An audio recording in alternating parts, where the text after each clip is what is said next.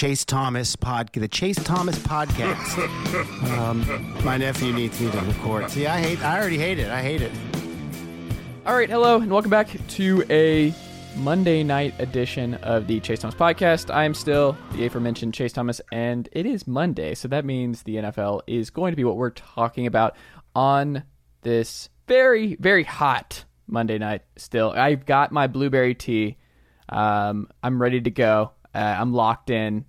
Evan Sowards is also here, as he is every Monday night, with how many claws? How many claws deep are you at the moment, Evan?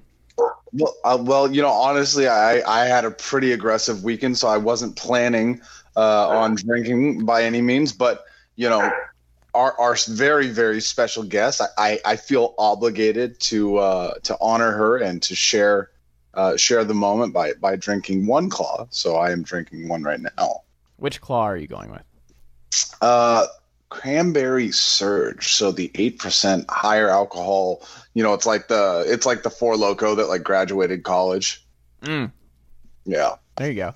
Also here, Stephie Smalls. Stephie, I can't do it. I, I tried. I can't. After the second time, I can't do it. Steph you see what I'm saying? Smalls- yeah. Steph, you see what I'm saying? It was it was gonna happen no matter what. You tell them it, it just goes one ear right out the other. just you, excited to be here. Also, a surge is like two claws, and you know that that is a gateway to more claws. Having one of those, so that Uh, dog agrees. Yeah. I know. What What is she of- doing? Like now we're gonna bark. We haven't barked all night. What kind of dog do you have, Stephanie? I adopted her on the island, so she is a native Antiguan dog. NAD, that's what they call them. But she looks Wait, like a what do you mean? German. You adopted her on the island. Wait, what? What? I was going to medical school on the island, and I was bored, so I needed a friend. I You keep saying the island. What does that mean?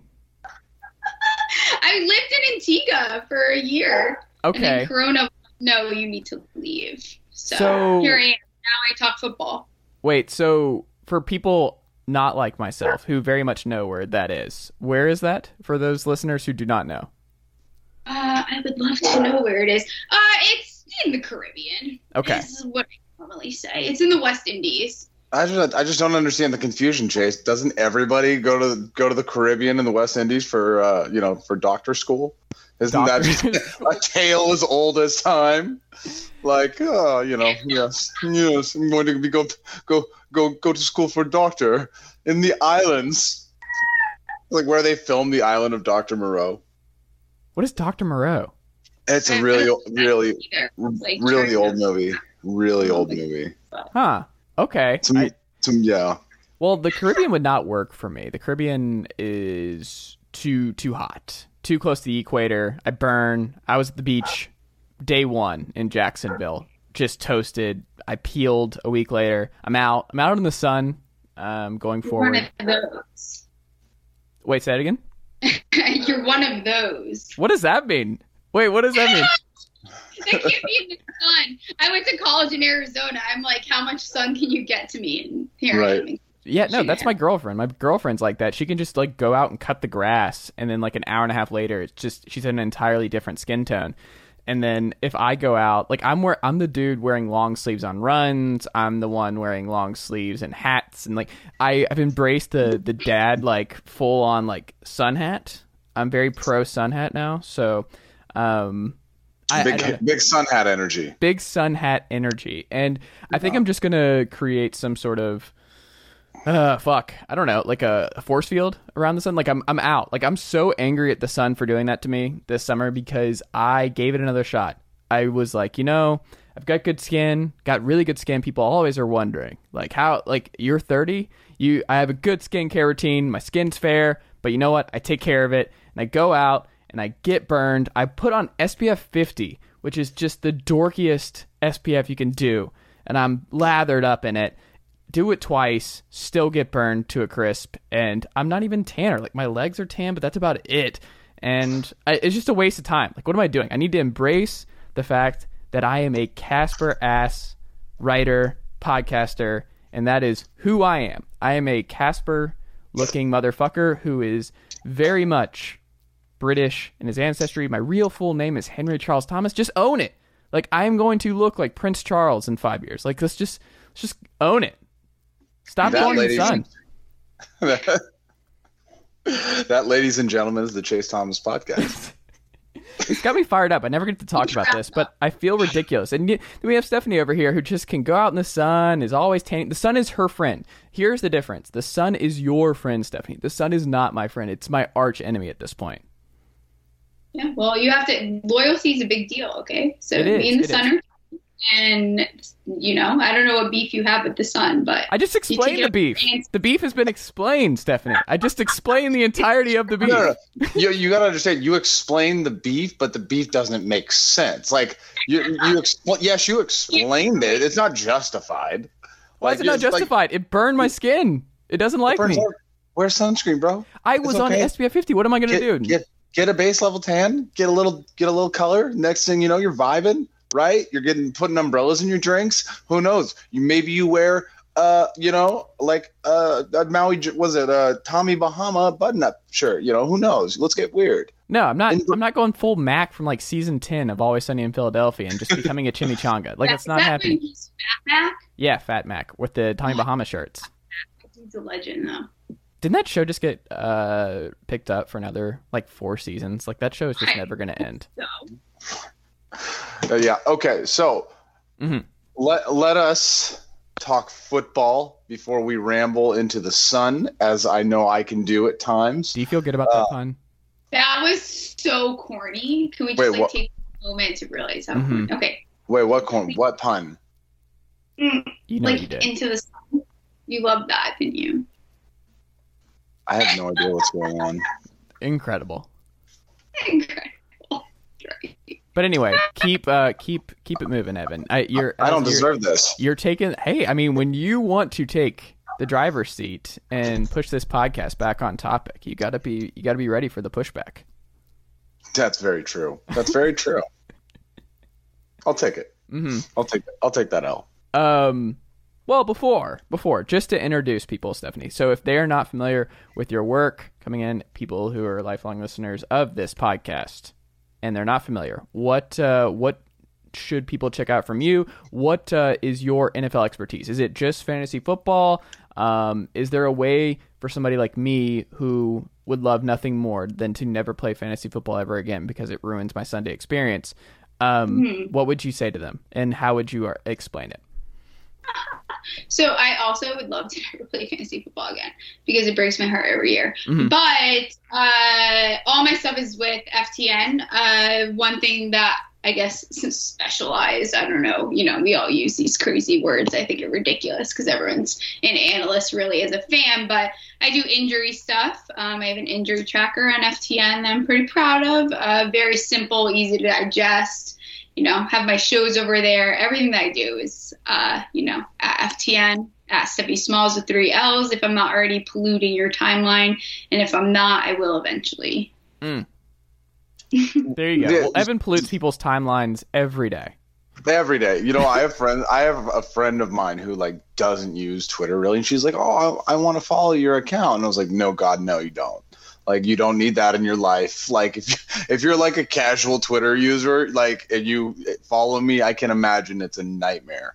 Uh, Mm. But I do want to say, I do want to say to uh, all the listeners, what Mm. what's what Steph didn't say is she's the goddamn queen of fantasy football Mm. and one of the most entertaining Twitter Twitter followers uh, in existence. Um, definitely, definitely needs that shout out.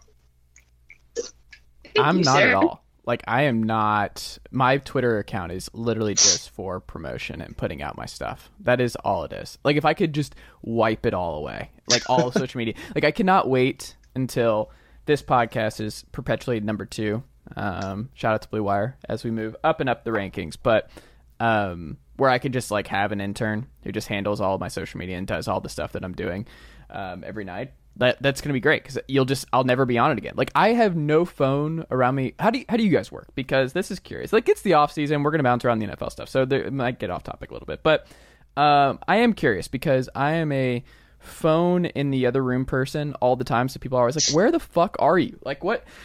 And I'll just be in the living room, just writing or reading what I need to read, watching tape, taking notes like tonight, the thing I'm writing about, I have to watch, and I'm watching, taking notes. My phone's in the room, won't be in the room, so I won't see anything for the rest of the night. Um, are y'all like that at all? Like that is all it always blows my mind to see how productive people are just tweeting all day long or they're keeping up with stuff or I just I have no idea how they do it. Evan, when you're in the workday, Stephanie, when you're in the workday, do you have your phone on you throughout? I mean, I don't even know why you would even ask me that. Like, you know, you don't, you don't know the answer. I am Hmm. I do know the answer. fully, fully addicted to my phone. Um, and I think, I mean, at rare, like my screen time is just like however many hours in the day that I'm not not asleep. Like because even like right now, as I'm talking to you, you know, the phone is still on and Twitter's up. And Don't you dare. I thought you, You- always put it in the other room and you were like, I'm the one exception for the bad Chase manners Thomas right podcast. Chase, th- all all this says is all this says is how how amazed you should be hmm um, that I'm able to be this engaging and this witty hmm while also just half paying attention. You know what I'm saying? Like, I'm, Oh my god. I'm no, but I am, full- I am I am fully addicted to my cell phone, and I Mm. wish I wasn't. Stephanie, what about you? So I'm addicted in a weird way where like I don't check my text messages, I don't check my DMs. It's just too much for me. Love Twitter. Uh, you know, Matthew Berry uh, said it best. I don't have a single, you know, unspoken thought, and that's probably the way I have handled Twitter. I love Twitter. I don't care. You know, that was my saving grace during quarantine. Absolutely miserable, but I am learning to like try to push it away uh, sometimes because it can be a little too much. But yeah, I'm totally. so you weren't pro to- quarantine. Oh no, I was living on an island, and they were like, "Oh, you're gonna go home for a month, and then uh, just live with your parents, and then Oh. you'll be back." My stuff is still there. I have to go back to go get my things in Antigua next Wait, month. it's just there? Like all your stuff's still there? all my stuff. I have literally tons of things I have to go pick up. That's wild. And it's not just a place you go pick up. You don't drive a couple miles to go like you have to go out of the country. You got to go to the Caribbean to get all your stuff. That's crazy. That exhausts me just thinking about it. I know I'm gonna go in the sun though. Your your least favorite friend there. Yeah, like the who wants that? It's the double trouble. Moving plus the sun. I just who It's needs all the sun? back for me though. How cool is that? I just Yeah. pick it up and I get vacation. Vacation. No, vacation. Okay, here's the vacation. Asheville, North Carolina, the mountains. Like, I am so excited to just disappear to the mountains slash lake life. Like, I am ready to be a 65 year old mountain dad, like grandpa, whatever. Like, just You let, no, hold on. You are a 65 year old mountain dad. Like that's already there. You like you're the only thing that we're missing is like the age, but you're mentally there right now. dude my girlfriend is just like you are the most old boring person like i it, it's unreal where i talk about my routine and i just sit there with my notes. I take my walks with my hands behind my back as i think about the week. Um Uh, the tea. the Don't tea. the i tea. do tea every night. I do my coffee. I'm a coffee snob. Like i black coffee every morning. I like my peanut butter toast with honey on it. Very very pro that. My Twitter probably scares the crap out of you. You're like the exact person that probably hates following me on Twitter. No. Well, here's the cool thing, Stephanie. As you have learned tonight, I don't read anybody's tweets. I'm not up to it. I don't see anything. Hi, Thank you for the follow.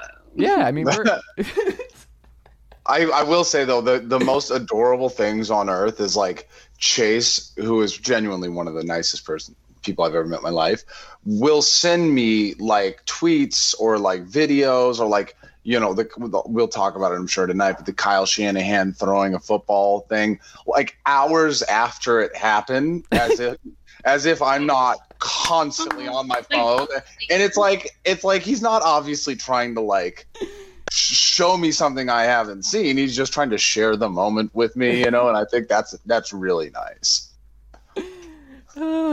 God, I'm like who my parents are with me with you. yeah. Or my mom will send me a story that she read in like the AJC like two and a half weeks after it was out, and I'm like, Mom, I, I read the paper every like what what why are you telling me this? Why what what, what is happening? But I hope you know, I mean, I genuinely love it. Like I, I, I, I would be so sad if, if that didn't exist. I get so excited too because I'll see it and I'll just be like, "Oh, that made me think of Evan." And Evan saw it seven hours ago because I'm not on my phone for seven hours at a time, and I I come across it and then I send it. Well, now I know. Okay, well, this naturally leads us, Evan and Stephanie, to the top Batman and Robin duos in the NFL per Bucky Brooks. Bucky Brooks is one of my favorite NFL analysts, and he in the offseason doing different things that I think are interesting. And in this list, there are five five guys, five combos. And they all are across like offense, defense, whatever, but like I was thinking about this and I Evan, there's not a not a 49er on here, but there is Tyreek Hill, Travis Kelce. He has number one. Number two, he has Chubb and Kareem Hunt. Number three, Marlon Humphrey and Marcus Peters. Number four, Lavonte D- David and Devin White. And then five, Aaron Donald and Leonard Floyd. Um, Aaron Donald is probably good enough by himself, but it was interesting to see they threw out Leonard Floyd and not Jalen Ramsey, who might be the best cover corner in football still. So I don't really know why he went with Floyd over over Donald just because of his sack numbers last year, which was double digits. But um, I'm more of a pressure person than a sack person. Uh, Evan, of that five, do you agree with the ranking, and are you surprised to see any duos not on this list?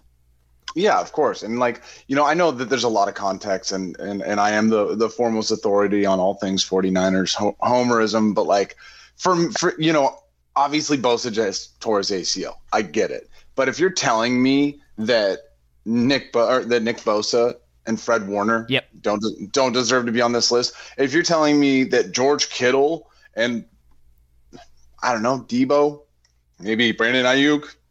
you know, like I'm sure next year this list will probably have a lot of people on there as Aiyuk kind of uh, moves forward in his career and Nick Bosa comes back from injury and you know obviously Trey Lance might be there. But I I I, I would say the Rams one, it's like if you're gonna do a, a Batman and Robin duo, don't just fucking force feed us the Rams because you like you know because Aaron Donald is the best, right? You know the best player in in the world. Like, yeah, he is, but that's not what we're talking about. We're talking about Batman and Robin duos, and they are not that.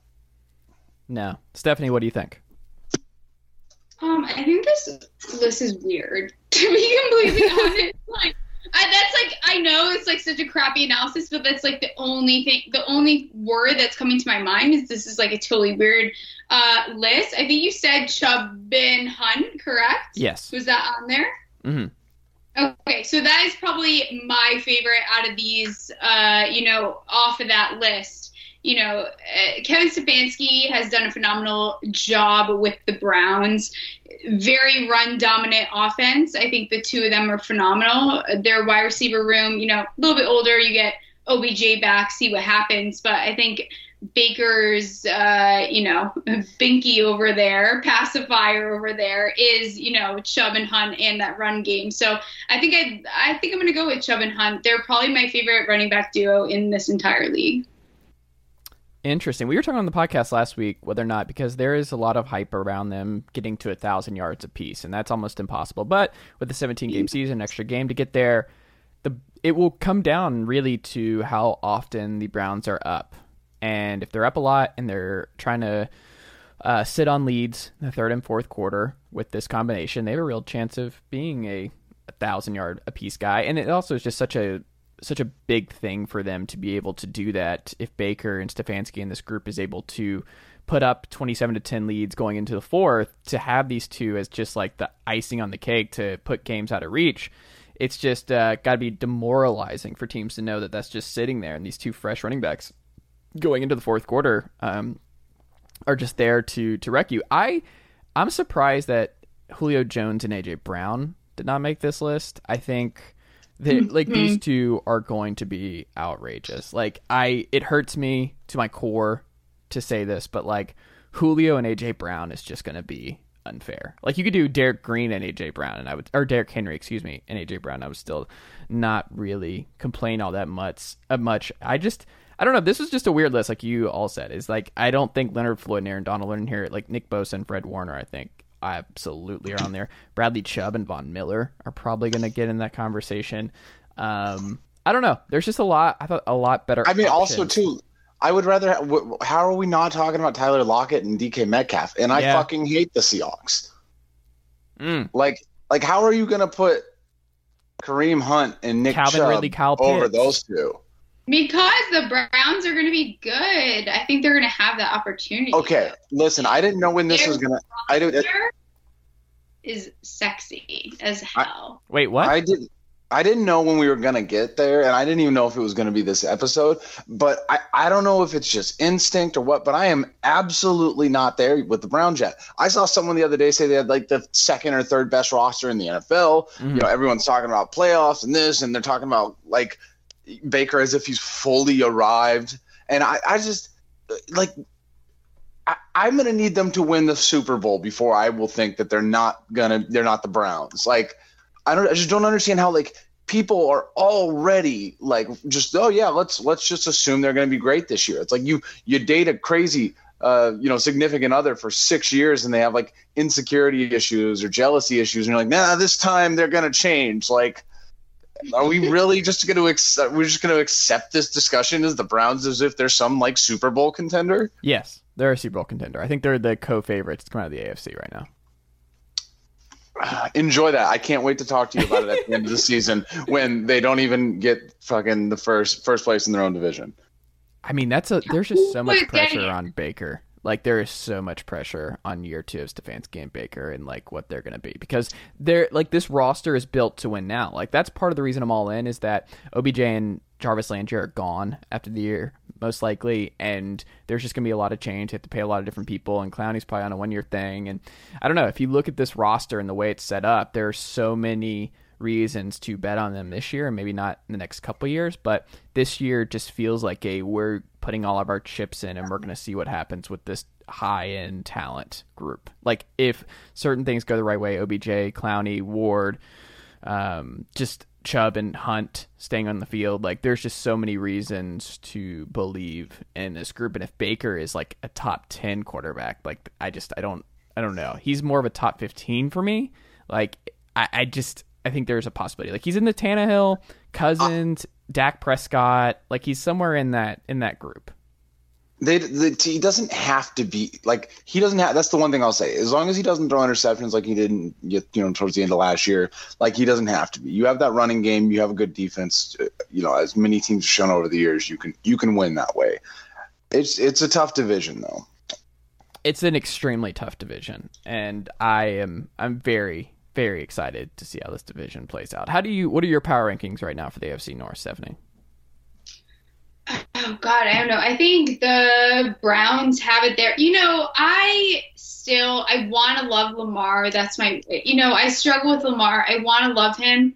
I just don't love him. And I don't know that, you know, bringing in Bateman, whatever is going on, I don't know that that's going to push it over.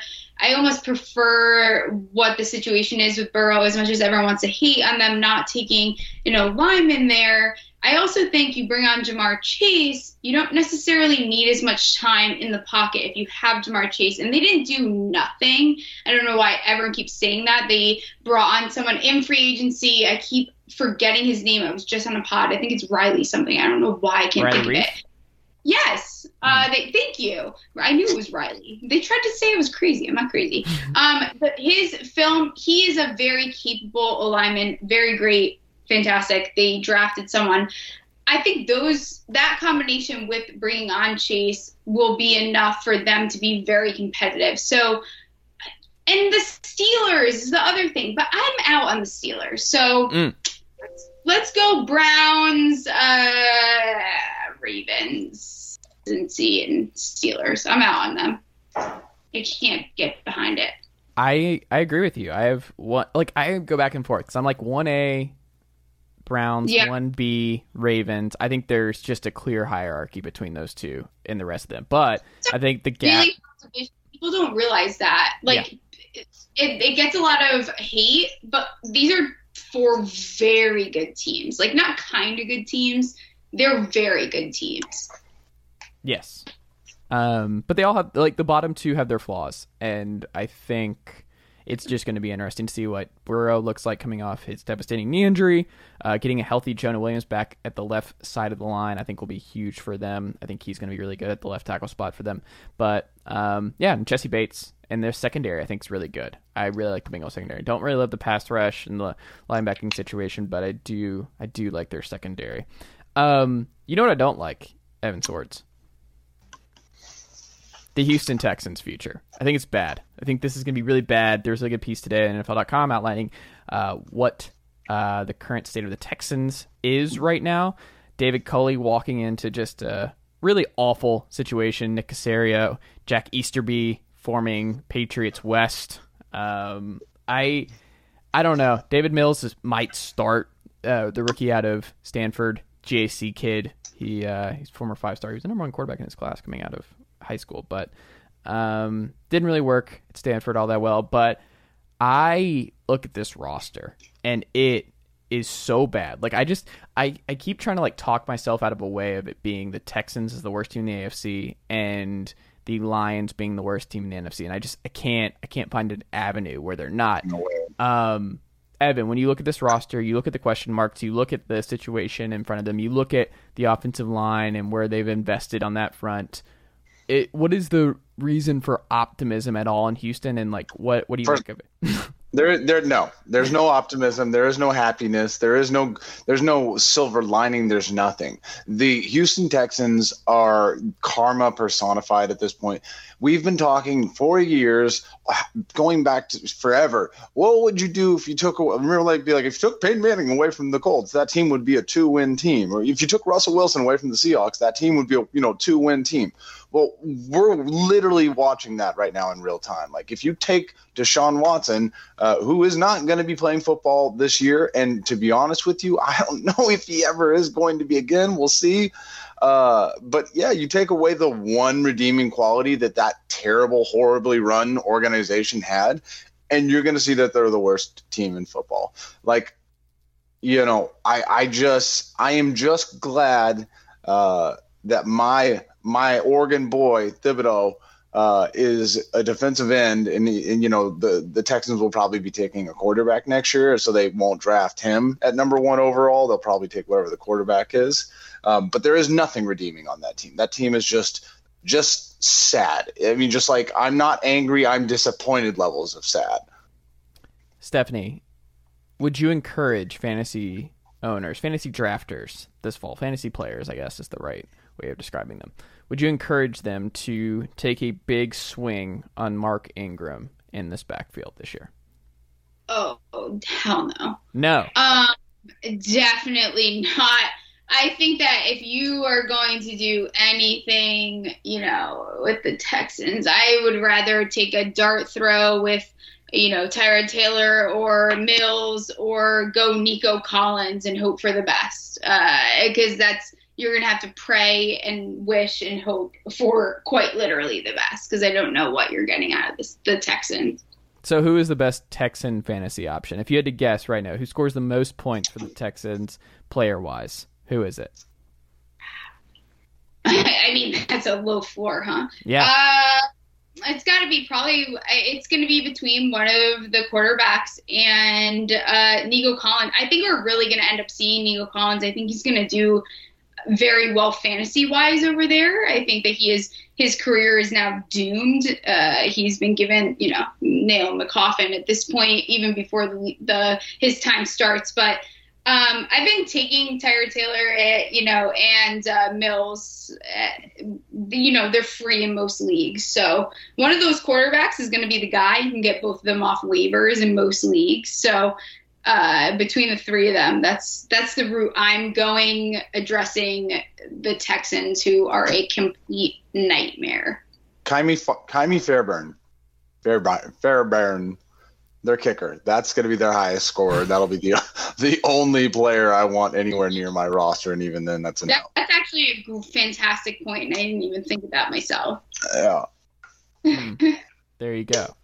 Um, it's just gonna be bad. But the one thing that helps the Texans and helps David Culley, who just seems like the nicest guy, and betting on sixty plus year old coaches is actually a good thing. Like the last, oh, what was it? I think I, it was mentioned in this piece of like the success of sixty plus year uh, uh, year old quarterback or coaches. Bruce Arians, Andy Reid, and Bill Belichick all over the age of 60 at the time of their respective Super Bowl victories. The last three coaches to win a Super Bowl are over the And, age of 60. and Pete Carroll. Pete Carroll, yeah, that's what I'm saying. Like he's six, Culley 65. Old coaches win.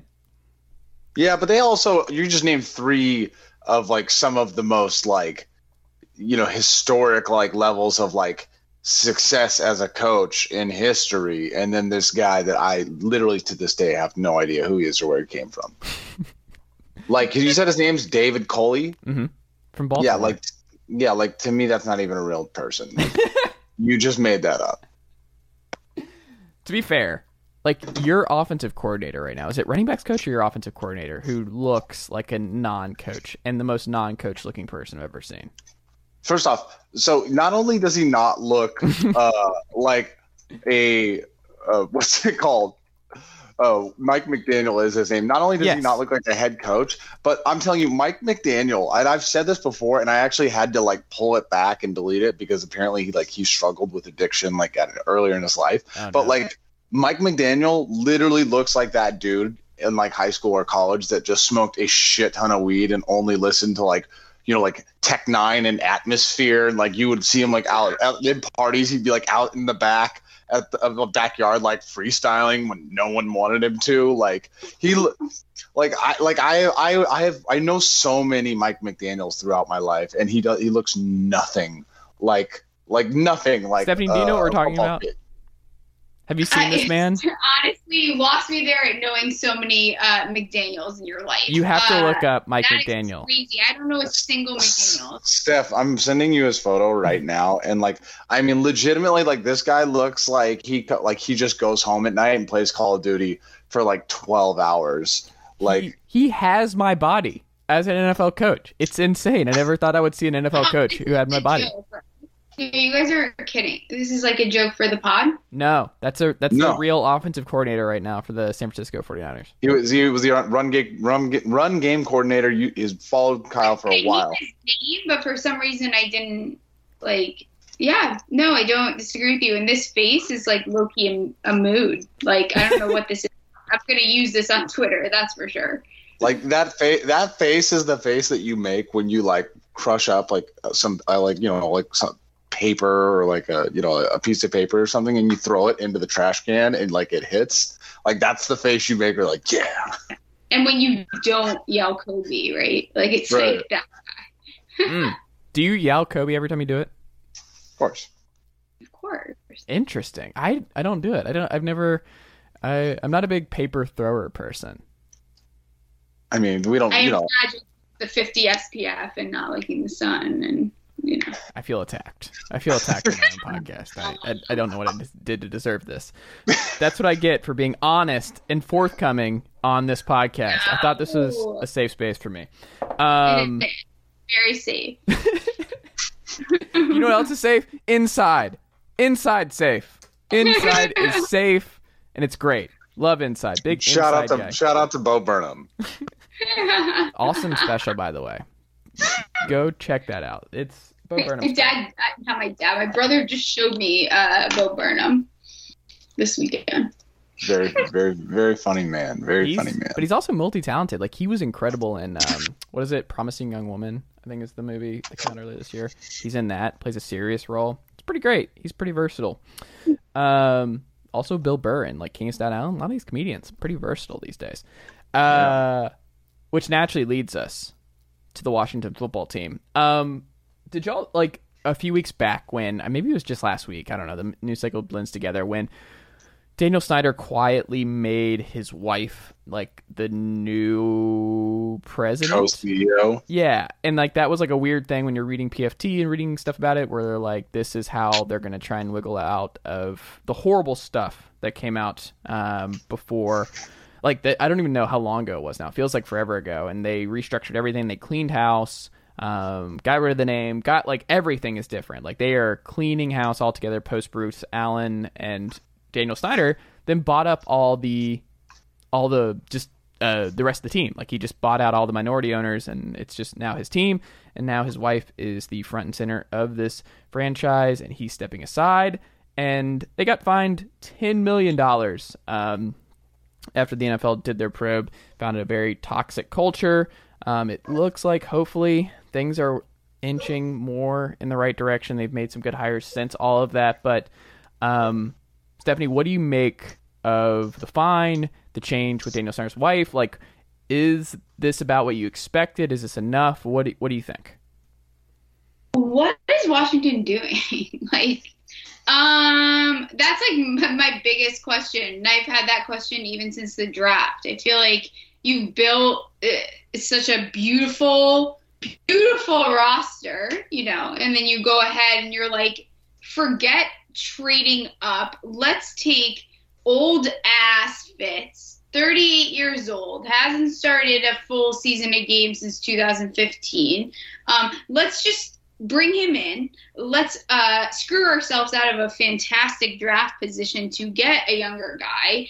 And now we're just going to be totally uh, chaotic in in the front office. I don't know what's going on over there.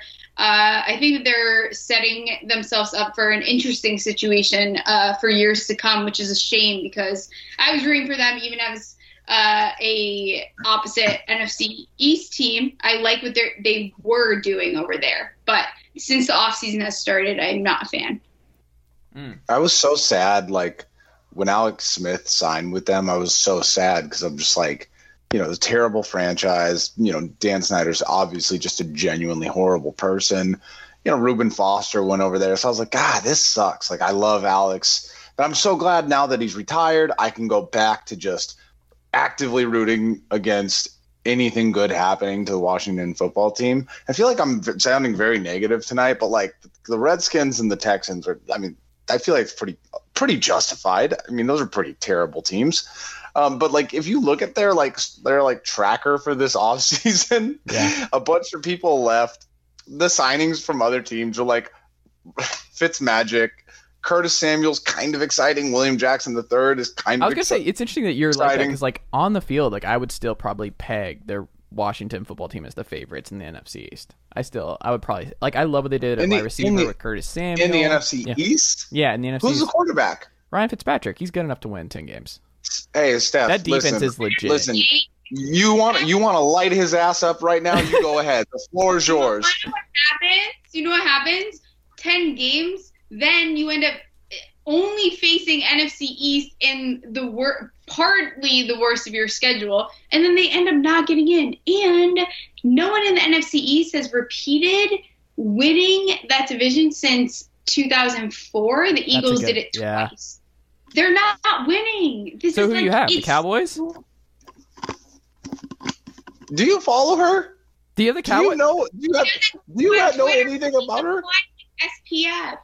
No, I still have to wonder. Like what? Like I don't understand. Like objectively speaking, do you have the Cowboys as the favorite? Steph, Steph, I, Steph, I want, I want a full, full blown, like you're like the floor is yours. Sell us the New York Giants. Mm. No, I don't even need to sell them. I feel like can we all agree that the Eagles are in the worst position? Yes. Do we have A hundred that at percent. least? Yes, the Eagles are going to finish last in the NFC. No, I, let me put it this way though. I want to, I want to say, I do think it'll be the Giants. What? Why? Daniel Jones?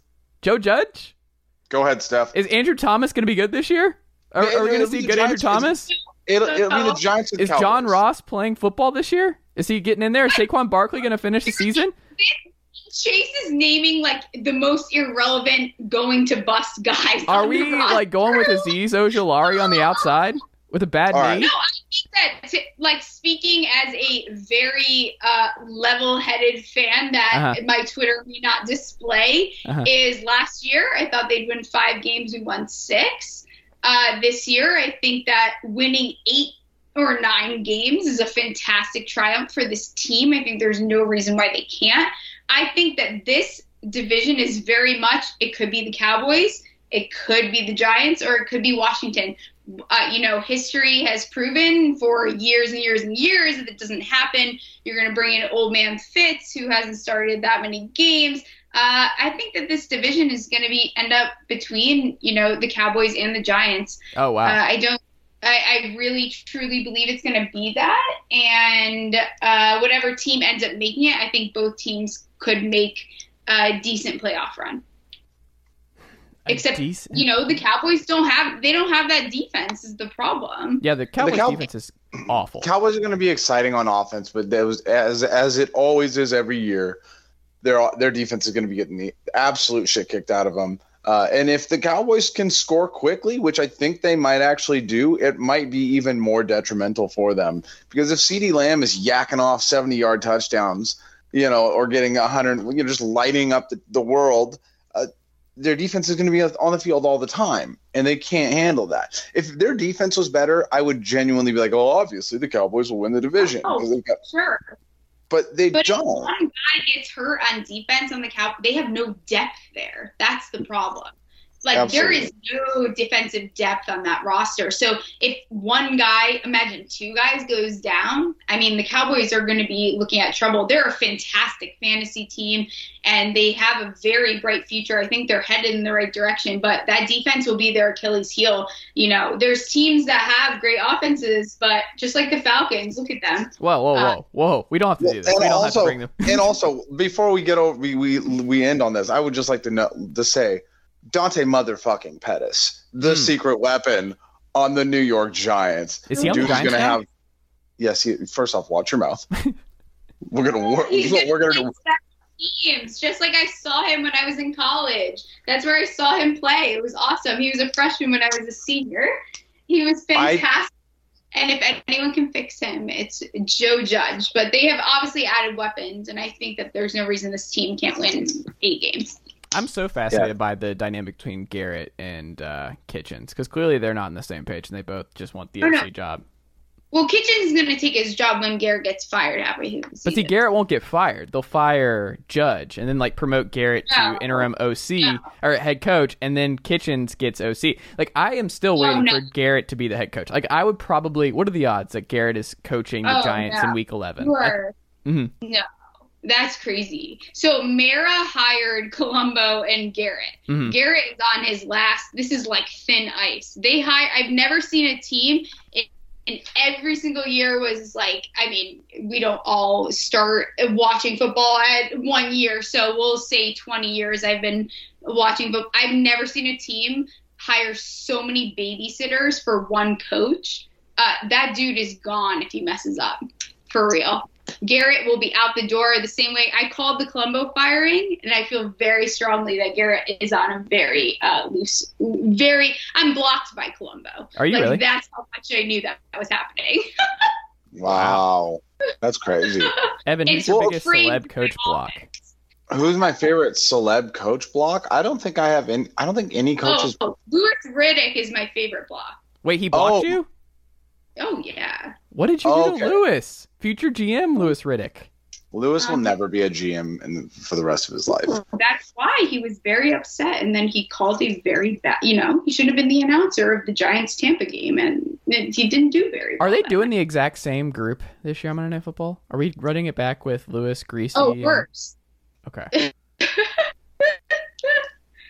Why? Like Philip Rivers was the guy. Like Philip coaching high school football has just been a major blow, and then Drew Brees taking the second job and doing Notre Dame games. It's all really weird. I wish Brees. I don't know. Is Alex Smith good? Can we throw Alex Smith in there? Is Chuck Pagano good? I think he'd do great.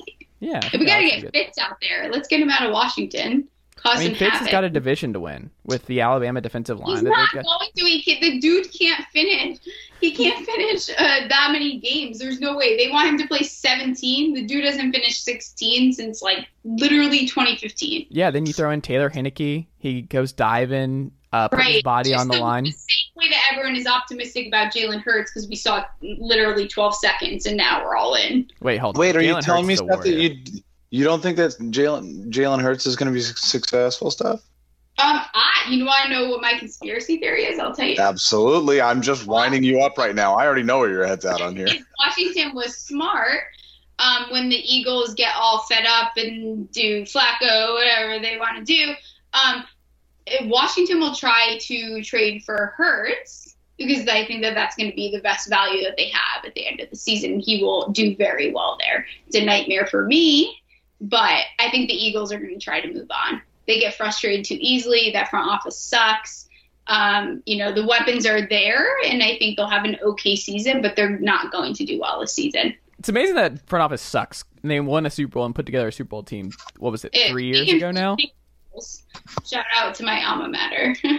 I they literally like they they had one of the most I don't even know how do I want to word this, but like, there's no reason why the Philadelphia Eagles should have won that Super Bowl. There's no reason that that season, like, no team in the history of the NFL other than them loses your starting starting quarterback right before the playoffs and ends up winning the Super Bowl. Like, like the fact that it happened is an affront to God. It ruined Carson Wentz's life.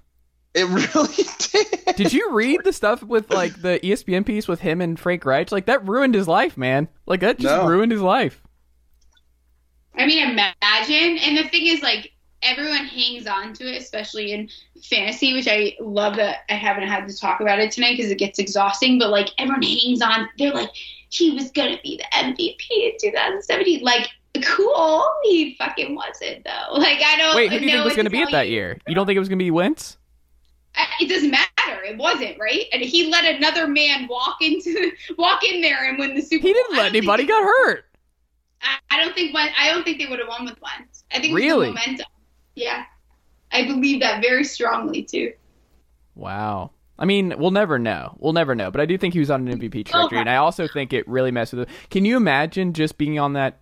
Like the city was never going to love him the same way. Like Foles was getting a statue. Foles was going to be the guy forever. They love forever. Like he got a book out of it. Like there's there's no way Wentz is coming out of that. Like there's I just He felt horrible for that a, dude. a damn uh, statue of the guy. yeah, like it was over. He should have asked out of that. But like, can you imagine watching the Super Bowl and watching the Philly special happening when you're on the sideline? Like, I just, it's got to be so like, weird for I'm a competitor. Fan, and I have a I have a signed Foles Eagles jersey, and I don't care. I mean, I'll take it. What? Ship it over. I'll use. we college together though is the thing so it's like it was so awesome to watch that's where the three l's in Stephie Smallls comes from there's two from the giants one from uh, nick foles and that's where brady's losses are See, that's what it is. It's not that you don't believe in Carson Wentz. It's just you're a, you're a pretty big I, just, Nick Foles person. I think he's he's done with excuses i've had enough with Well, him. also Nick Foles ruined one of my many ruined Sundays this past fall when he went in the game in the second half when the Bears finally bitched uh, benched uh, Mitch Trubisky, and I looked at my buddies and I was like, "The game's over," and they're like, "What are you talking about? You're up," and I'm like, "Nope." Seen this story before. They're pulling Nick Trubisky. Literally only play. He can. He should only play in the fourth quarter, though. That's what people don't realize. He's a fourth quarter quarterback. Yeah. Uh, He's or a sling. He's a gunslinger. The Falcons weren't ready. Like they game plan for Yeah. Trubisky. They shut down Trubisky and they put in Foles, and he's just a completely different guy. And he, he didn't care. Like he was just throwing all over the place, finding Anthony Miller, finding whoever. Just it was it was awful. I hated every minute of it. And that wasn't even the worst Falcons loss last year. It was the second worst. Number one will be the Cowboys, and I will. It will take me a long time to get over the Cowboys Falcons game. That's gonna it's gonna take me take me a long time. Um, PFF top fifty list. Evan, who stands out to, to you most from this list? Well, I mean, you know, Mm. Mm. Nick Bosa, Fred Warner, Mm. um, obviously. Isn't it weird that it's both like y'all's highlights are on defense? Like Well, Kyle you Shanahan also have-. Mhm. You also have Trent Williams, Yeah. you know, at, at 24 as well. Um, that said, I think it's ridiculous to put um, Travis Kelce at three. Mm. Like, like one Kittle. Other than the injuries, you know, to me, Kittle and Kelce are like very similar, and Kittle's a better blocker. Like, it's not even close. So, I mean, I got you know, I get the injuries. The injuries is always gonna people are gonna be less involved. But like, if I want a total, you know, this is PFF, right? They Mm. rate these players. I'm taking Kittle every time if we're assuming that they're going to be both healthy. Um, so, and also, I think a tight end at three is just ridiculous. Anyways, like you're telling me you're going to rate Quenton Nelson below Travis Kelce. Like, I don't know. Well, see, I think Kelce has more value than Nelson. Like they point out that Nelson being a guard is just so much less value than being a tackle, but he's also so dominant where it's like he gave up. Like the stats just bonkers that he's only given up three sacks in his three NFL seasons. It's just fucking. yeah, I mean, to me, to me, Quenton Nelson is is is a less sexy Aaron Donald, Mm. right? Like you don't normally see people be that exciting at the defensive tackle position, right? It's usually more so the edge. Um, but you know, Aaron Donald is just that dominant. I think it's the same thing. Like you don't think about guards that much, but Quenton Nelson is just incredible. The same thing could be said about you know Khalil Mack. I'm taking Khalil Mack over Travis Kelce every day of the week. I thought it was interesting that they have in their top three for quarterbacks. Um, they go Mahomes, Brady, uh, Rodgers. I thought that was pretty interesting. is that the top three you would go in terms of value in I mean- 2021? I don't once once again like Tom Brady is great and you know he is undoubtedly the best I think one of the best athletes of all time and I think it's I've said it a, a million times. What he his Super Bowl record and the amount of Super Bowls he had been to and the, that he's won it will never be repeated ever again. No one will ever do that ever. I'll bet my life on it for as long as football exists. That will never happen again. That said like eh, you're not taking him over Wilson. You're not taking him, you know, over uh, Josh Allen, right? Like you're just you're not. So it's a, it's a it's a fun thing to say because he's Tom Brady and he's like you know Tom fucking Brady, but Yeah, I just I don't know how you don't have Wilson in that top three. I think he has to be somewhere. Me in the top. neither. Thank you. Holy crap! I've been talking about it all day. It's driving me crazy. Why What do is you mean? Wilson not in there? What What do you think, Stephanie? I don't think Wilson should be in there. Oh no, I think he should. I think he is absolutely a top. Really? That dude is an absolute. He's the most annoying per, personality I think in the NFL for me. Can't stand it. But in terms of on the field production, the man just the the defense has fallen apart. The Legion of Boom has been dead for years, and that man still finds his way into the playoffs every single year. It's funny because I think I hate him because I don't want to see Pete like chew his gum like an animal anymore. like I think I've enough, you know. Like I think it, that has uh, pushed me away from Russ. I can't do it. Like I want him to go to another team, please, so I can enjoy you play football. Mm. I mean, Evan, would you be sad to see the end of Russell Wilson in your division? Did you want to see him move this offseason? of course I did. What are you talking about? I've been watching that man terrorize the 49ers for a fucking decade. Like, absolutely. Like, the, you guys don't understand. I mean, maybe you you have a like, you know, uh, kind of an idea, but the Seahawks fans are the worst human beings on, on earth. They're the most miserable bastards I've ever come across ever. And when you Imagine give them, a team without him though, like they would start to be in. Trouble. They would immediately fall off Well- a cliff. Like this would be one of the worst Oh. teams in football immediately if they were to trade. As I was saying earlier, this was saying earlier. You got rid of Wilson, the team's done. Um, but like that, like the Seahawks fans are just the, some of the worst human beings on earth, and th- Russell Wilson gives them the the energy and the confidence because it's just like he, he as long as he's in the game, there's a chance that he'll win. Mhm. And so many times, you know, he comes in and last second or whatever, you know, just wills his way to a win and allows these Seahawks fans to be the most miserable human beings on earth. And I hate him, but he is undoubtedly just unbelievably good, and he's just one of the most amazing quarterbacks we've seen over the last 20 years. And also just We're like I I'm always one two with like quarterbacks who it doesn't matter behind like what kind of offensive line or receivers he has around him. Like Mahomes and um and Russell, like it doesn't matter. Like they can be behind bad offensive lines every year. Like Tra- or uh, Mahomes is going to have an entirely different offensive line, an entirely different front five. Um, it doesn't matter. Like Russell Wilson has never had a good offensive line. He hasn't even had great receiver play until DK Metcalf came in, and Tyler Yeah. Lockett's in and out. But like no running game. They keep taking running backs and they get hurt. Chris Carson, I al- whoever. Like the latest one. Who's the Arizona State dude or not Arizona State? Like no, San Diego State. Rashaad Penny. Like it's done nothing. Like they give him nothing, and it just Well- he doesn't matter. But that's the thing, though, and that's the like. Listen, DK Metcalf is incredible, and Doug Baldwin is incredible. But like, I miss Doug I, Baldwin. ge- I genuinely me, me like I know this in my heart. If Doug Baldwin would have gone to another team, he wouldn't have had the same career or anything close to it. If DK Metcalf goes to a, gets drafted to another team, guaranteed he has a lot more of issues a lot of people were talking about pre-draft and the reason why he didn't get taken till a little bit later if he goes to another team. Russell Wilson is like a fucking just magic eraser for all the bad things that can happen to a wide receiver. Literally just he he is the best quarterback for mediocre receivers. He he elevates their game more than any other. he runs quarterback. around. He gives them time to get open. If they're not good at getting separation, he just runs around, dances around, and you can eventually find your find your spot. Like it's just he is so much fun to watch. Like Russell Wilson is my favorite quarterback to watch outside of Mahomes too.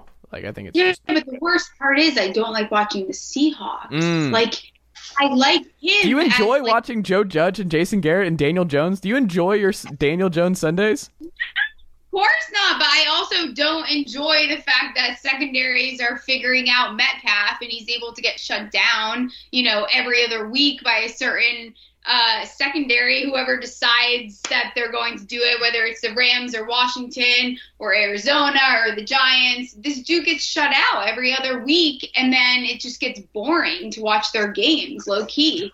Uh, I I love Russ, but I wish he had. I wish they get. I wish he had more. Is all. Like I would love to see him go. I, I was praying to God he would go somewhere else so we could at least see him play. And you're right. As far as the O line goes, he really he's like one of the most pressured quarterbacks as far as uh, you know the O line goes. They don't help him at all. So what he's able to do is fantastic. It's not surprising that the, the success they've had, but also the failures they've had. Yeah, Love that energy.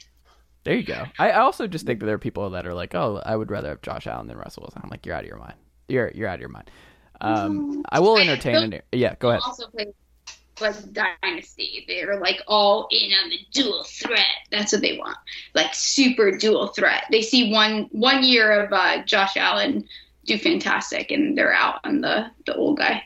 Are you up on like how people are drafting right now? Early on, like uh, it's July 6th.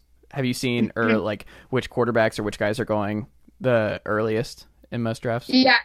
It's so funny to watch because so I started doing like dynasty startups probably when the season ended. Mhm. Um, and now redraft has just started. And it's interesting to see how people uh, take guys. Aaron Rodgers is definitely someone that is falling, I think, for obvious reasons. He wasn't doing that, though, when the season ended because we were Hmm. all still high on it, right? So now he is starting to fall, and I think you are taking a little bit of a dart throw there. You don't know exactly what's going to happen with him. Um, but it is it's very interesting. Like guys like Tannehill are starting. He was like my cheat code in fantasy uh, for the past two years, and now he's going much higher than I've ever seen him go. Um, I did get him in this redraft league, my first one, like a week ago. But Do you Uh, believe it's in very- my strategy of always going running back, running back, first two picks all the time, no matter what? Just take the two best running backs that are available, and then figure everything else after. fantastic way to go. I think that the also wide receiver uh, is just no matter it's getting so deep, like way the depth there. You can wait and still get fantastic guys. I literally just did it, you know, in Scott Fish Bowl. Right now, I took Waller and then uh, Jonathan Taylor, Mhm. and then I actually went Matt Stafford, which is a surprising pick for me and made me sick. But uh, you can wait a while to, to take a wide receiver in some of these these leagues. Evan, do you play I'm- fantasy football? Yeah, oh, yeah, of course. Okay. I've been I've been in the same same league with like some of my old high school friends for like 15 years plus, and I do leagues with you know every now and then. I'm not one of those people that can do like 10 at once or anything crazy like that. Yeah. Um, but I have always like unless I like get a high enough draft pick to get one of the top running backs, I'm usually the guy that ends up like like talking himself into taking two like elite wide receivers Mm. and getting the value there and then like you know trying to get like lucky at running back or like taking whoever the 49ers running back the last couple of years are just because Kyle Shanahan and that's worked pretty well for me not gonna lie uh, shout out to Jerick McKinnon um, but yeah I mean it's it, it's gonna be I just think it's so interesting because there's so many quarterbacks and players in general that had injuries last year that are coming back this year, like Saquon and Dak and Jimmy and You know. CMC, people forget. Is Saquon going early? Are people buying in that he's healthy? People. No, he's he is falling very very far. Oh, that's good. He which might is be my first hilarious. pick I this will, year. I will take. Yeah, I will absolutely take Saquon. Yeah, if I get like the number nine pick in my fa- It's- family friend league and he's sitting there, I'm taking Saquon at nine. It's so funny just now in the Scott Fish Bowl, right? I'm thinking everyone knows I'm very high on Saquon. Stephania Bell is in my league. She is not high on Saquon. And I was figuring that he would fall to me at 112, and he went like 107. I was like, you bastards. But everyone. Uh, everyone else said that he's been falling to like two six, two eight. Hmm, wow, that's wild. that's weird. Crazy, right? I, he fell. He fell to one of my guy friends the other day in the fourth round. Are you crazy? Hmm. That's insane. Yeah. That's People what I'm are all out Giants, which I, I think is a bad move, but it's okay. I have Everyone- everyone who always goes quarterback first round. It always blows my mind. It never fails. And they won the league one year, and I was just like, this is dumb. Why am I doing this? They went Aaron Rodgers at like number two overall, and they won the league, and I'm just like, fucking it. I it just it drives me nuts. What are we doing here? Right? What are we doing? Literally, what are we doing? Um, last thing we'll wrap up here, because Evan, I like to be mad online at twelve forty East Coast time. Um, I want to hear your perspective when you saw the Football Outsiders piece that uh, Frank Gore deserves some sort of debate for the Hall of Fame, as opposed to a unanimous he doesn't belong in the Hall of Fame for just being uh, showing up to his job and collecting a paycheck for an extended amount of time. Oh wow! So first off, I will kill you if you ever use those words in that sentence ever again. Um, and I told I told Steph I was like, yeah, I swear to God, he put this at the end just for just to get a sound clip out of me. Uh, so give me a second.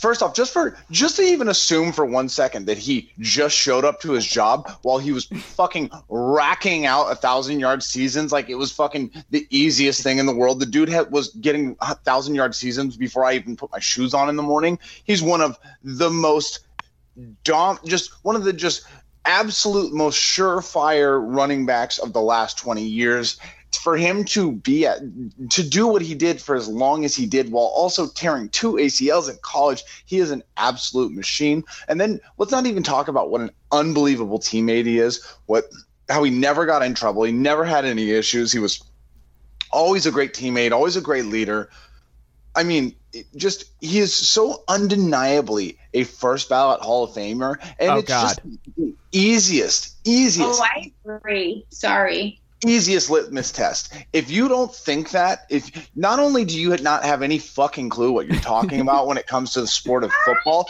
but you but you should be ash- you should be ashamed of yourself, and you should be fucking put in timeout Mm. with no access to the internet, and not be allowed to talk about the sport for at least a fucking year. It's pathetic. I have a fucking podcast. I have to talk about it.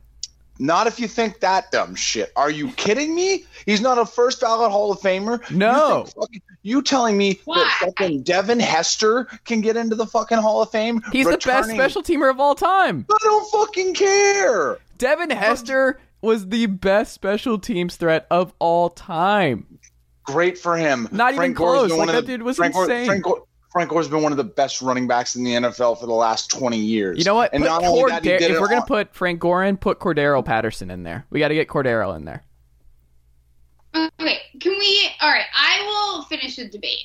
Uh oh. This, I will handle this. Well, if you're gonna finish this, can I throw one last thing in before you finish? First it? off, it's not One a last debate. thing. But no, no, no, no. Let her let her go. Sh- Well, I have one last thing before she closes it. One last thing before she closes this. That like closes the chapter on this.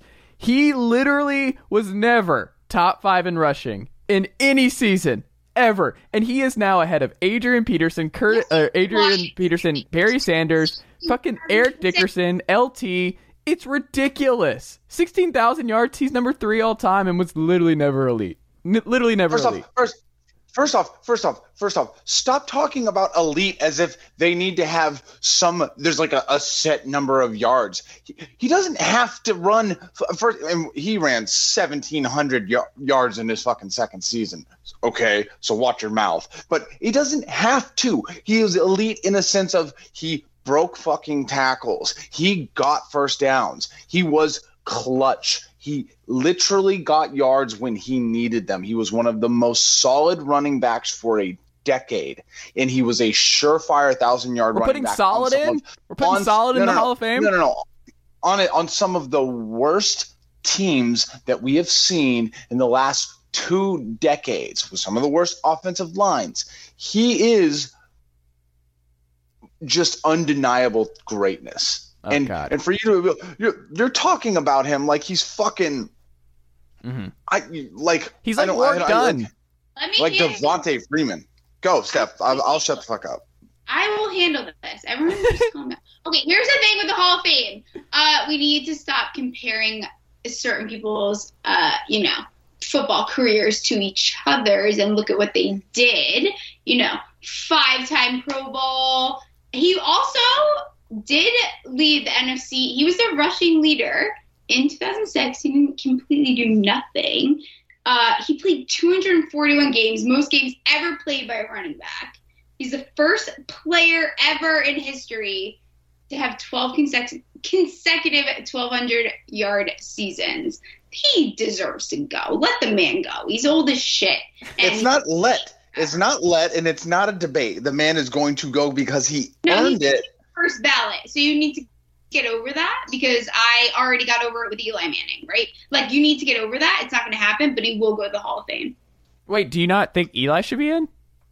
Oh, I, I definitely do. I just don't think he's going to get on first ballot because everyone's an Oh, interesting. I think Eli's a much better shot than Frank. The one thing I will say is, in, in shout out to friend of the friend of the pod. Um, Friend of the pod.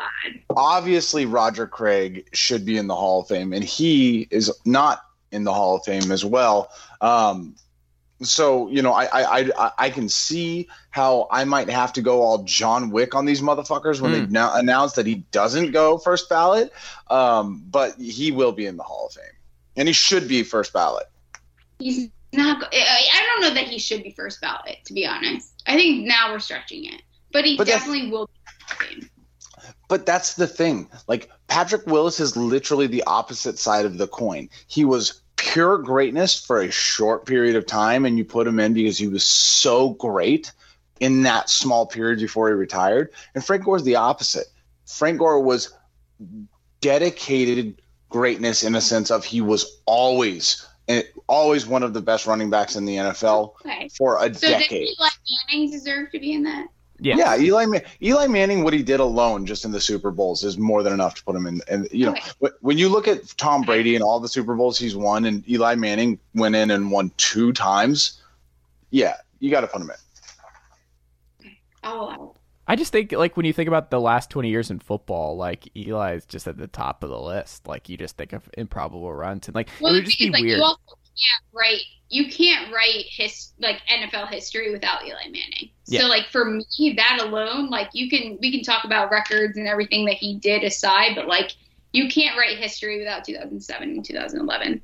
yeah. 100. percent Um. Well, that's all I've got, guys. So Stephanie, what uh, what, what can we check out from you across the internet this week? Sure. Uh, my Twitter is cool. SW Smalls, three L's. If it's too obnoxious for you, all my stuff is on FTN, my injury tracker, which will be everyone's best friend once, you know, fantasy season truly kicks off. My show, Small Talk. I just recorded my first episode of Off Topic. Uh, just all the works, but everything's always on my Twitter. This was a blast, guys. Well, thank you so much for making the time. This was fun. Uh, outside of the insanity of the Frank Gore Yeah. conversation from Evan, just uh, And I, I will, I will fucking, I will end you. Uh, no, I will say though, Steph, Steph, it's an absolute pleasure. I, I, I obviously, you know, we joke a lot, but I, I do think it is hilarious to find, uh, you know, another White Claw aficionado and, Mm. you know, seemingly an ent- a very kindred soul, uh, all the way on the other side of the country, locking down, you know, both sides of the country for this White Claw gang that we have. Um, so I, I, I appreciate you repping it out there. Yes. Thanks for having one, even though you're hungover. I appreciate you. And we all Damn. the surge. So those two. Go team. Go team. all right. Stephanie Smalls, Evan Sowards. Thank you so much. Talk to you guys soon.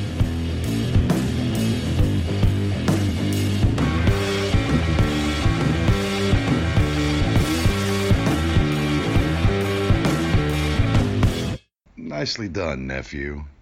Chase Thomas Podcast. Hell yeah.